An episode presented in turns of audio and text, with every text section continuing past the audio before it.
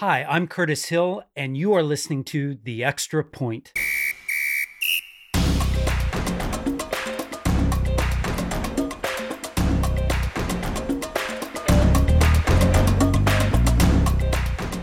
Thank you so much for downloading this episode of The Extra Point. It is the week of January 26th as I record this.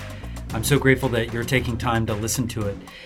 Each Sunday that I preach, often there are so many things that just don't make it into the message. There is so much in study and prep that you're trying to like really have a full well of material that you kind of draw water from. And so there's always a lot of things that you end up thinking through. Okay, will this serve a particular point that I'm making? Is this uh, information that would be helpful to the person listening? Lots of times it's hard to know exactly what will be the most helpful, but there are time constraints and then there are also just attention constraints. So that means inevitably some things just don't end up making it to the message on Sunday. But some of those things are really, really important. And so I'm so glad for an outlet like the Extra Point to talk about some of those things that either I wish I would have mentioned or frankly I just made a decision to focus on on other things. So with that in mind, I want to receive questions. And if you have some questions, always feel free to either email those to me at chill at ogletown.org or uh, write them down, give them to me after a service. I would greatly appreciate any kind of questions. I think there's even a form on online at the extra point that you could actually fill that form out. Those questions will get to me. So I appreciate that. I did want to share a little bit more. I was preaching from Acts chapter 1 this past Sunday, and particularly the replacement of Judas and how all that transpired. Uh, I was really focusing our attention on specific things that the disciples did after Jesus ascended to heaven. I highlighted two the previous week, two this past week. So let me just run through those quickly. First, disciples do what Jesus tells them to do. Second, disciples gather together as the community of Jesus. Third, disciples pay close attention to what Jesus said to them. And fourth, disciples carry on a conversation with Jesus. Those things are meant to be uh, simplified. There's so much more you could say, but those are meant to be simplified so that you might understand a little bit more uh, and really in language that we could take with us and stick to us throughout the week. So th- that was the kind of the structure of the message. But there are some extra points that I wanted to make, didn't have time to make. So one thing that really stood out to me is no pun intended here, but in chapter 1, verse 15 of Acts, Peter stood up. That stands out to me because Peter was the one who had denied Jesus after being so self confident that he would never do such a thing. And Peter was the one that Jesus himself had really moved toward to restore in John chapter 21. And here we find Peter taking a leadership role among the apostles. I don't think that's insignificant. I think that's important. What Jesus had said is, Simon, you will be restored and you will turn again and you will encourage, you will strengthen your brothers. And this is exactly what Peter's doing. So, what a testament to what Jesus saw in Peter. What a testament to God's second chances, third chances, fourth chances, 400th chances that he gives us. So, I just wanted to highlight that. Uh, there was also something I talked about a little bit on Sunday, and that was kind of this language in Acts chapter 1 of a share of ministry or an allotment of ministry that Jesus gave to each of the 12 apostles. I mentioned only in passing that Luke 22 records something related to this. And I just wanted to go back and kind of look at that again because in Luke chapter 22, they they've just taken the first Lord's Supper and it says in Luke chapter 22, verse 24, a dispute arose among them about who would be considered the greatest. And of course, Jesus says, This is not what you should be doing. That's what Gentiles do. Actually, this isn't the way it should be among you. On the contrary, whoever is greatest among you should become like the youngest, and whoever leads like the one serving. For who is greater, the one at the table or the one serving? Isn't it the one at the table? But I am among you as the one who serves. And then he says this You are those who stood by me in my trials. He's talking to the 12 disciples, their 12 apostles.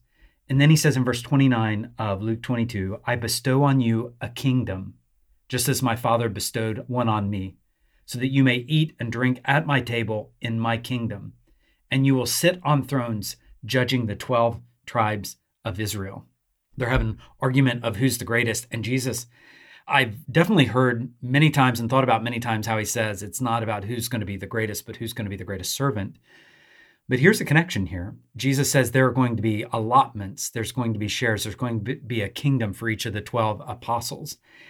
So, in essence, these disciples, I really see them as a bridge. They sit on thrones of the 12 tribes of Israel, but they're also the new foundation for God's people.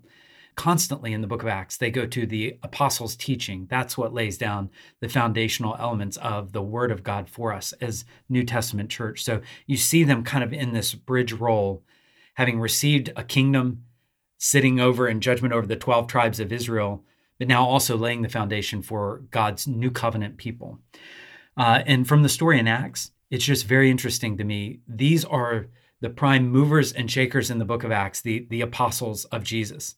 No longer will it be the priest and the temple. The priest in the temple in Luke 1, Zechariah is a priest, and he is held in, in high regard in that way. By the time you get to the book of Acts, the priests are totally discredited. And really, it, it shifts to God's leaders, the people that will be shepherds of God's flock, are now these apostles. And then it will be elders and pastors. So, just something to note. I also appreciated uh, just being able to look a little bit more deeply into some of the scripture that Peter says, the scripture that's been fulfilled in light of Judas's betrayal. And the way he says it is important he says the Holy Spirit spoke through the mouth of David. And so the Holy Spirit is speaking and David is speaking. So it is both. And uh, there's divine authorship of Scripture, human authorship of Scripture. But frankly, to read Psalm 69 and to read Psalm 109, if you were to read those on face value, they, they don't immediately, if you didn't know that Judas would betray, they don't immediately uh, leap out at you that, oh, this is clearly talking about Judas. But you do find these references about Judas being disqualified. But when you reread Psalm 69 in light of the Messiah, in light of all that he endured, in light of all the pain, you read the end end of the psalm, Psalm 69. So let, let me read a few verses here. It says, But as for me, poor and in pain, let your salvation protect me, God. So you can imagine this on the lips of David, but also on the lips of the Messiah. I will praise God's name with song and exalt him with thanksgiving. The humble will see it and rejoice. You who seek God, you can take heart, for the Lord listens to the needy. He doesn't despise those, uh, his own, who are prisoners. Let heaven and earth praise him, the seas and everything that moves in them. For God will save Zion. He will build up the cities of Judah. They will live there and possess it. And one of the points I was making on Sunday is that the fulfillment of scripture indicates that God has this big plan, this master plan, and he is in charge and he is in control and he is fulfilling his promises. So these things that seem random, the Messiah gets uh, crucified, the Messiah gets betrayed. Peter was able to look back at a, a psalm and say, wait a minute, God had promised to save. This didn't catch God by surprise. We should we should read scripture in light of what has happened in Jesus Christ. Even in Psalm chapter 109, which Peter also refers to in Acts chapter 1, the way that psalm ends. Again, it's the words of David, but also the words of Messiah Help me, Lord my God. Save me according to your faithful love, so that they may know that this is your hand and that you, Lord, have done it. Though they curse, you'll bless. When they rise up, they'll be put to shame, but your servant will rejoice. My accusers will be clothed with disgrace. They'll wear their shame like a cloak, but I will fervently thank the Lord with my mouth. I will praise him in the presence of many, for he stands at the right hand of the needy to save him from those who would condemn him. So Peter takes this reference and he's not merely copy copying and pasting something into Acts chapter 1. Really when you read the full range of Psalm 109, it's a psalm about the Messiah who even if he is betrayed, even if many turn against him, ultimately will be victorious. So it's no wonder, no wonder Peter would take that psalm, and he certainly takes one line from it, but the greater psalm gives a huge context to what God was doing. So I, I just love those psalms. Uh, really, throughout the book of Acts, it's important to kind of find those cross references, look back and see the greater context of what the story that God was writing all throughout the Bible, especially in the Old Testament, how it's all fulfilled in Jesus Christ. And Acts draws our attention to that. One other thing I noticed is the focus on these apostles being eyewitnesses. So this is more than just that Christianity will be some sort of philosophically superior way of living. Uh, it's more than that. It's more than Christianity will offer some moral transfer transformation to flawed people. It's more than that. It's more than just uh, Christianity is kind of a path to heightened spirituality. If you want to be like really deep and very, very spiritual, Christianity is the path. It's more than that. Actually, Christianity is based on an eyewitness, a historical event, that there was a, a man who is God the Son that was crucified and is risen and now is reigning, and there were eyewitnesses that saw it. And I think Acts just keeps highlighting and underlining and bringing us back to that point of eyewitnesses saw it. This is more than just philosophy. This is more than just uh, morality. This is more than just spirituality. This is historical. Historically, this happened, and that makes me think like if if you take the Bible, where where do you put it in uh, Barnes and Noble? If you've been in Barnes and Noble, there's like sections dividing up. There's um, all different categories of books. Like where do you put the Bible? You put it in the religious category? Well, that certainly would make sense. I mean, it is about a religion. Would you put it in uh, philosophy category? Well, that certainly would make sense because it has a lot to do with how to think through wisely how, how one should live their lives. Should you put it in um, morality or some sort of change or, or behavior?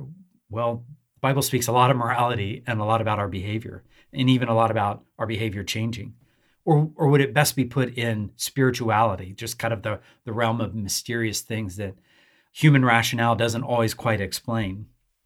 Well, I think it, again, it's this is a tough question.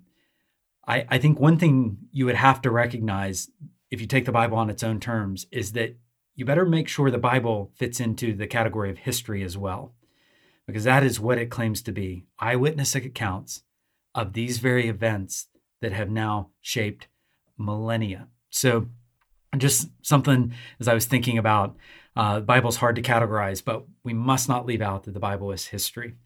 So, when you walk through the book of Acts, there's so much that we could dive into. Uh, this coming week, Lord willing, we'll be looking at Acts 2. We'll probably spend a few weeks looking at Acts 2. It's the day of Pentecost.